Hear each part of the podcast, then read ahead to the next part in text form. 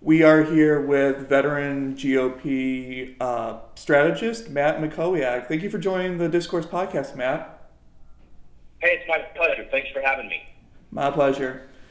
To begin, Democratic senators like North Dakota's Heidi Heitkamp are up for re-election in states um, Donald Trump won in 2016, um, and therefore they usually voted in favor of the president's nominees.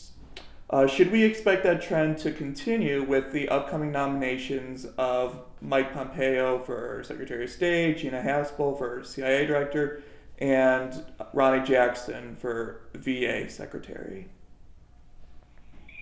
Yeah, it's a good question. Um, you know, I don't necessarily think that, you know, the vote of an incumbent Democratic U.S. Senator in a red state on something like Secretary of State or CIA Director would, would ultimately be a major issue uh, in a U.S. Senate race.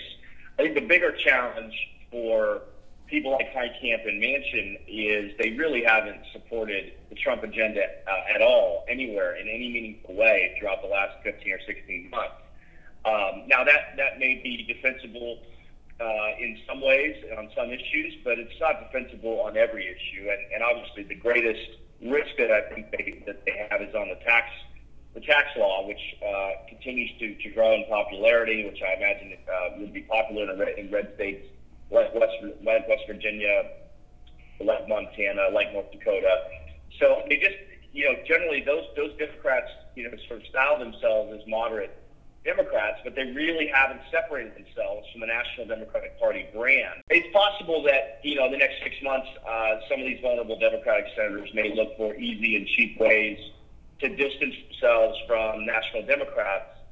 Uh, I just don't know whether they'll be able to do it in a meaningful way, you know, to, to meaningfully uh, demonstrate they have independence from the National Democratic Party brand. Now, to your point, uh, for some of these nominees to get through, with John McCain not being there to vote, um, you've got to have you know 51 votes, basically 50 Republican U.S. senators and uh, you know the vice president breaking the tie. So you have in the in the Haspel and Pompeo situation, you have uh, Rand Paul already announced that he's going to oppose. So that means you're going to have to get a, at least one Democratic vote. I, I think ultimately uh, Pompeo will get through fairly easily. Haspel, it's going to be a much more, uh, I think, dependent on uh, how she does in her confirmation hearing and whether she's able to, to answer uh, the questions that the number of senators have about black sites and torture and things like that. Mm-hmm. And what about uh, Ronny Jackson um, for Veterans Affairs Secretary? So there are two issues I think that come into play with the nominee to take over the VA. I think number one and this is something that a number of people have raised. Jackson doesn't have sort of, you know, uh, large scale management experience. He's clearly a very credible doctor. He's served in combat and combat medic.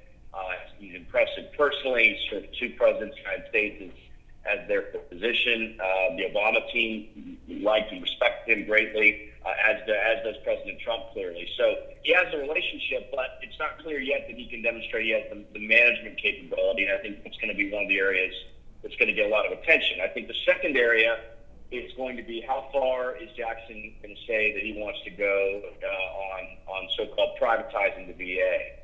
Uh, that's not popular with veteran service organizations, and it's definitely not popular with Democrats. And again, the math is the math. I mean, you still have to find a way to get you know, 50 votes plus the vice president to get a, a, a nominee confirmed. So I, I, imagine at this point Jackson is doing making the rounds, meeting with senators on the relevant committee, uh, personally and privately to talk to them, to talk about his qualifications and talk about his vision for the future of the department.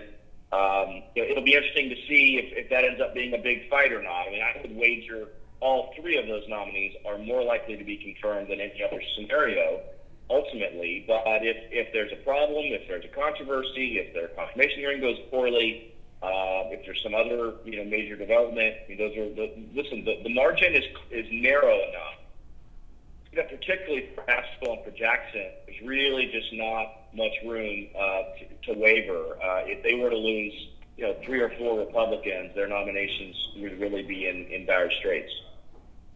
Mm-hmm. And um, Missouri Governor Eric Greitens uh, has been indicted on fraud-related charges. Does this help uh, incumbent Senator Claire McCaskill, uh, similar to the break she got in 2012? So the Greitens situation is, is pretty serious, um, and it's it's you know really kind of a bizarre story. Um, obviously, there's a criminal element to this um, that is you know working its way through the system, uh, and then of course there's a political element to this that's, that's also working its way through the system. My understanding is that this week, perhaps in the next 24 hours, an independent report is going to be produced that will that's been commissioned that's going to detail exactly what happened. Uh, and that may that may take the story to another level. But you're right. The U.S. Senate race is really important in Missouri. It's one of the five states that Trump won with well over 55 percent that has a Democratic incumbent U.S. senator. In this case, Claire McCaskill. I believe for some time McCaskill is vulnerable. Generally, if you know if you have a Democratic U.S. senator running for election in a state where a Republican governor has major problems, you would you would say yes, it, it clearly would help the Democratic candidate to have the Republican governor have problems. Now two things to point out. One, uh, the Republican governor was just elected, so he's not up for re-election this cycle. He was just elected last November, so that's not it's not really an issue of, of, of him being a drag on a ticket. Uh, the second issue, which I think kind of uh, is important to remember, is that the Republican U.S. Senate nominee, uh, Josh Hawley, is the sitting Attorney General, and so he has actually been in, you know, involved uh, in some of the law enforcement aspects of looking into the Greitens situation. So he has, in some ways, uh, meaningful distance and meaningful independence from from the governor in terms of how he's handled this and potentially how he will handle it. So uh, it's obviously, uh, you know, a, a very um, uncomfortable situation, um, and no one really knows where, where it will go. I mean, it, it's not clear to me that Greitens can continue in office. Uh, we'll have to see what kind of political support he has uh, in Jefferson City at the, at the state capitol. Legislators Republican legislators start calling on him to resign, you know, this week or next week. You could even see impeachment proceedings begin on the Republican side in the House in the next, uh, you know, month or two as well. So, look, it's, it's it certainly is a, a, a drama that's unfolding. We don't really know where it's going. Greitens is clearly going to fight this as far as he possibly can, as strongly as he possibly can. It's a headache for Republicans in that state, but you know, I still think Hawley has a reasonably good chance of being successful, even though McCaskill is the incumbent uh, and and has maybe the wind at her back nationally and is raising a lot of money. Hawley still has a chance here, and if he can credibly demonstrate that he has, uh, you know, uh, independently served as Attorney General on this matter, I think he can he can he can you know kind of swim upstream. And moving on to another state which Trump won in 2016, Florida Governor Rick Scott announced yesterday that he'll challenge incumbent Senator Democrat Bill Nelson this November. What are your thoughts? Can he win and help the GOP increase its Senate majority? Absolutely, I think Rick Scott can win in Florida. And, you know, keep in mind the math here as it relates to control of the United States Senate. Uh, you have a 51-49 Republican majority currently because Republicans lost uh, incredibly the seat in Alabama. Um, obviously, Democrats will need to win a net of two seats, which in any in any you know mid in any real election cycle, that would be a task that they could could, could likely feel good about achieving. Uh, what's unique about this cycle is you have 10 Democrats uh, who are up for election uh, that are in states that Trump won. Five of them, as I said, are in states that Trump won with over 55 percent. The map itself is very beneficial to, very advantageous to Republicans. Um, and so basically what, what Democrats need to do to take control of the Senate back is, is defend all 10 of those seats and then pick up two seats. And, and the, the most likely path for that would be Nevada and Arizona, where you have Republican incumbents running in tough states uh, where there are credible Democratic candidates running. So they basically have to go 12 for 12. Any, any state that Republicans can flip, whether that be, as we said, North Dakota, West Virginia, Montana, Missouri, um, you know, Indiana, those are the five maybe top states. Or if you were to add a state like Florida into that mix, it makes the path even tougher for Democrats. They then would have to reach into another state like Tennessee or Texas to have any chance to take the majority back in the Senate. So Rick Scott's been a bit successful governor. Probably hasn't been quite as popular as Jeb Bush, uh, his predecessor, but he's been a, clearly been a very successful governor. Their economy's strong. He's cut taxes. He's been a reformer. He clearly has handled hurricanes and the most recent Parkland shooting, uh, demonstrating leadership uh, uh, for that state. And perhaps most crucially, uh, he brings the ability to to um, offer significant, you know, uh, a resources of his own in a state that is, you know, very expensive. There's a lot of media markets.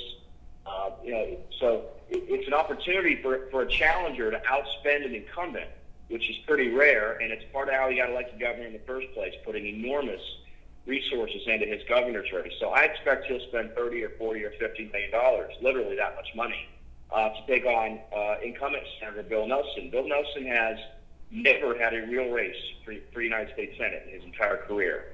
For one reason or another, he's been able to avoid facing a serious challenger. Um, so no one really knows if he's a strong incumbent or not because he's never really been tested. He's a bit of a moderate Democrat in some ways. Uh, there's certainly been some frustration within among them, the Democratic base in Florida. You do have an active governor's race um, this this cycle as well, which will of course affect the environment in Florida. But no, this is a coup for national Republicans in terms of recruitment. Rick Scott is an executive. He's a former healthcare executive. He's been a very successful governor, and he's going to be able to put significant resources in. So I would move this this race up the uh, up the list uh, reasonably high. Florida is a winnable state uh, generally, and uh, given that you have a first-tier candidate here that's challenging sort of an untested incumbent, I think it's a great opportunity for Republicans to pick up a very valuable United States Senate seat this November. And quickly following up, uh, speaking of seats, um, do we should we expect the GOP to hold its majority in the House, but maybe have that number narrowed while picking up seats in the Senate, or something else? Yeah, I think right. Look, we're sitting here six, seven months away from the midterms. Obviously, a lot can happen. Uh, we don't know how some of this trade stuff's going to work out. We don't know how the North Korean situation is going to get resolved. We can't say with certainty what the economy will be. We don't know where the Russia inquiry is going. All of those things are huge variables that will affect the midterms. As we sit here today, uh, the situation is is not encouraging for Republicans. We clearly have a headwind. We don't know exactly how strong it will be, but you, when you co- combine the national environment, Trump's uh, historically low popularity ratings, which which have been improving in the last couple of months, but they still remain in the high 30s and low 40s. Um, when you combine all those factors, plus the very large number of retirements that we've seen among House Republicans, which has expanded the map, Democrats have a good chance to take the House back. And um, you know, you look at where those seats are. They're in suburban areas. Uh, they're in states like California. They're in states in the Midwest. Uh, these are, you know, with the exception of California, these are areas that Trump did well in. What we don't know at this point is whether the Trump coalition can be reconstituted without Trump on the ballot. You know, kind of the look through the looking glass. This was one of the big questions about the midterms when Obama's when Obama was in office. Obama was able to, re, you know, constitute his own coalition uh, and win nationally when he was on the on the ballot. But but the Democrats faced significant uh, electoral disasters in 2010, 2014. So, so the, the, the, the, you know the history on this is very much going working against Republicans as well. The first midterm after a new president is elected always goes against the party that's in power. The question is to what extent it will go against them. The question I think for Republicans is going to be, uh, you know, can their candidates run good races? Can they raise enough resources? Uh, can they um, you know, sell the tax cut nationally? Uh, which I, I think you know I think they need to be much more focused and more disciplined in doing that uh, going forward. Um, and then the question for Democrats is how far left are they going to go, and how are their primaries going to work out? Are they going to have electable nominees in a lot of these key races, or are they going to have sort of Bernie Sanders, Elizabeth Warren style left left candidates running? Um, so there's a lot of factors there. I would say right now it's you know maybe 50-50 or 60-40 against that Republicans hold the House. It's still a long way away. I do think Republicans are going to lose seats. The question is, can they keep it to, let's say, 10 or 12 seats and have their, their majority narrow? Or do they lose the majority, which allows Democrats, it gives them subpoena power so they can really go after the Trump administration. It opens up the possibility of the House impeaching Trump, which would then likely fail in the Senate on a, on a two-thirds vote uh, requirement. Um, but it would be a real problem, and Trump's legislative agenda would obviously come to a screeching halt for the final two years of his first four-year term. And my second to last question is Facebook founder and CEO Mark Zuckerberg uh, will be testifying on Capitol Hill today over his company allowing the data of millions of users uh, to be used without their consent. What impact does the Cambridge Analytica case have on future elections? Yeah, it's it's another good question. Look, we're we are in uh, a whole new era here um, as it relates to big data and these digital these digital platforms and how they can be used to identify voters and target them.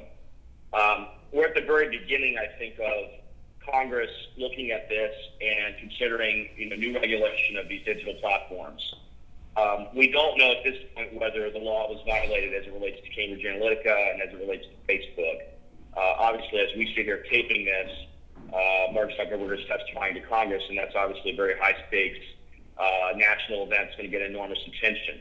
I, think so far, Facebook has not handled this very well. Uh, they were really silent for several days as a lot of this news came out. Uh, and basically, all they've done is sort of offer, you know, wishy-washy apologies and, and sort of modest changes to how their platform works. Uh, so I think they have a bit of a branding or PR problem. I, I don't know about you, but I've seen a lot of my friends uh, announce that they are going to be leaving the Facebook platform because they don't believe they can trust the company. Now, Facebook remains a you know behemoth. Um, they they're very profitable. They're very successful. Uh, they have, you know, their, their platform is very, very uh, appealing uh, to advertisers, and uh, it remains just it remains a very successful platform, really unlike anything we've seen in the modern era. Um, I don't necessarily think that that's really completely at risk, but if if it you know if regulators step in through through Congress and pass major new laws that change uh, how Facebook can operate, that could obviously affect their bottom line and their business model. So Facebook, I think, is facing a pretty unpleasant few months here, um, the rest of this year, with requests for documents, hearings. Obviously, Zuckerberg is going to be under oath as he gives congressional testimony. Uh, you know, he wouldn't he wouldn't want to risk uh, you know being held in contempt of Congress uh, if he were to lie to Congress, which I, I don't believe he would. But we'll have to see what what happens. So we are entering a, you know a new phase here. I mean, there were questions there were questions about Twitter uh, in that platform, uh, obviously as it relates to the election and how the platform was used or misused. Uh, and then a subplot to all of this too is whether these platforms are uh, sort of silencing conservatives and are, are operating in a way that is uh, ideologically biased. Uh, and I think that's another story to watch. So the bigger these platforms get, you know, the more significant the issues are that they're having to deal with. Uh, and I think we are at the beginning of this story, not the middle, and certainly not the end. But what about in terms of uh, how campaigns will use social media data to target voters? Yeah, I don't think that trend is is going to change uh, all that significantly. Uh, the question is whether you know this data. Uh, obviously, the data that Cambridge uh, got from Facebook, I think, will not be available. But there will be other data uh, that that will be available. You know, only as recently as two or three cycles, election cycles ago, uh, you know, basically you were relying on data that you produced yourself in terms of door knocking and phone banking or consumer data that's out there, magazine subscriptions, things like that, what kind of car you own. And, and they were basically trying to take that information to model it to predict uh, which types of voters might be more likely to support the candidate that, that the campaign is, is working for. Obviously, in the digital space, uh, we're in a different phase now where you are targeting voters digitally, and uh, that that offers lots of new ways to uh, to ascertain who they are and what they what they like and who their friends are. And there are big questions about whether these platforms are making too much information available, whether people know that their information is being made available, uh, and of course what the security implications and privacy implications are for all of those things. So uh, you know, look, I still expect Facebook uh, and to a lesser extent Twitter to be major platforms that campaigns use um, going forward. Uh, you know, this cycle and, and, in, and in the 2020 cycle, I continue to expect digital ad spending to increase significantly, cycle over cycle, uh, and you continue to see that more, more, you know, larger share of overall advertising dollars uh, in campaigns has been used, has been spent and allocated towards uh, digital ads compared to uh, more traditional methods like mail and television and radio. uh, because digital methods continue to be more efficient. And so uh, I think that trend will continue, but of course it's going to depend. You know, are there major changes in terms of how these platforms operate? Uh, and if, you know, if, if in a worst case scenario for Facebook, if it were to begin losing, um, you know, users, uh, broadly speaking, I mean, that would obviously affect their ability uh, to be used as a platform to test by campaigns. I, I think it'll probably be marginal, the loss in users that may happen, but it's going to depend what else comes out. If, if Facebook continues to sustain bad news and sort of negative buzz about how they've handled the situation, look, they, they're having a bit of a confidence crisis right now in terms of users. I think people right now are looking at Facebook and they really don't know how much of their information is being uh, given out. And and until they answer those questions with credibility and change their practices, there's going to be a huge cloud, I think, hanging over Facebook, and that is why Congress is looking at uh, regulating those platforms far more aggressively than they have in the past. And my final question is here at the National Discourse, we're about publishing articles from both sides of the political and ideological spectrum to foster mature dialogue nationwide. What's your reaction to the current state of political discourse? Well, um, it's pretty ugly out there. I think in some ways social media has made it worse because it's sort of marginalized uh, more thoughtful analysis and pushed all of us to offer sort of pithy one-liners, uh, you know, in, in 140 characters at a time. And um, it, it certainly looks now as though you know people are are attacking first and asking questions later. Um, you know, everyone is is out there sort of questioning the motives of of everyone. Uh, you see this, you know, you saw this most most clearly, I think, recently after the Parkland shooting. Uh, with some of the language that was being used, certainly on both sides, but uh, from my standpoint, more so on the gun control side, you know, questioning you know, whether Second Amendment supporters, you know, want to see more kids murdered in, in mass shootings. You know, an outrageous uh, suggestion. So the national discourse, I think, is headed in the wrong direction. Um, I don't, I don't know that there's an easy solution. I'm certainly open to ideas that are out there. I think it's incumbent upon all of us to um, take our time to be thoughtful, try to look at the world through another person's eyes from time to time uh, to not be overconfident. Uh, no one is correct 100% of the time. Um, so admit admit mistakes, admit failings, um, and to again try to illuminate uh, uh, issues uh, and provide information and provide an honest perspective rather than attack people uh, mercilessly. And right now, I think attacking uh, people really is is kind of what gets rewarded. Um, and until that incentive structure, you know, changes in some fundamental way, I think we're going to continue to see the national discourse head in the wrong direction, and that's, you know, not good for the country. Obviously, there are, you know, the next generation is looking at all of this and seeing how uh, how adults are, are responding, um, and and I think it's really providing a very poor example. And so, you know, politics is downstream from culture, and in some ways, I think the culture is contributing to all of this as well. Um, so that's a long answer to a short question. Uh, again, I mean, I, as someone who you know uh, has my own podcast uh, called Mack on Politics uh, with the Washington Times, as someone who writes for, for three different publications, is on television and radio, and and does you know a pretty good amount of analysis. I obviously fall victim from time to time to my own uh, instincts on these issues, but um, but again, all you can do is do the best you can and try to be the example that you want to set for other people. Um, and and I also think you know one of the other things about these social media platforms is you can you can call out uh, bad behavior, and you know not everybody wants to do that, but I, I certainly try to do that with my own Twitter account. I see people out there that are being mean spirited or hypocritical or are putting false information out there, uh, I really don't have any problem you know getting into that in, in, in those kinds of situations. And so I think, you know, both calling out bad behavior, but then, of course, rewarding good behavior. If you see people out there that admit that they made a mistake uh, or are, you know, trying to be thoughtful about an issue where there obviously is a lot of, you know, passionate viewpoints. I mean, these kind of things I think are, are helpful. Uh, and so, again, we can all provide that example. um, and it's it's it's in all of us to do that.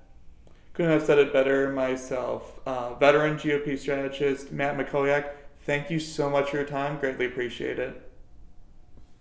Hey, my pleasure. Thanks for having me. Take care.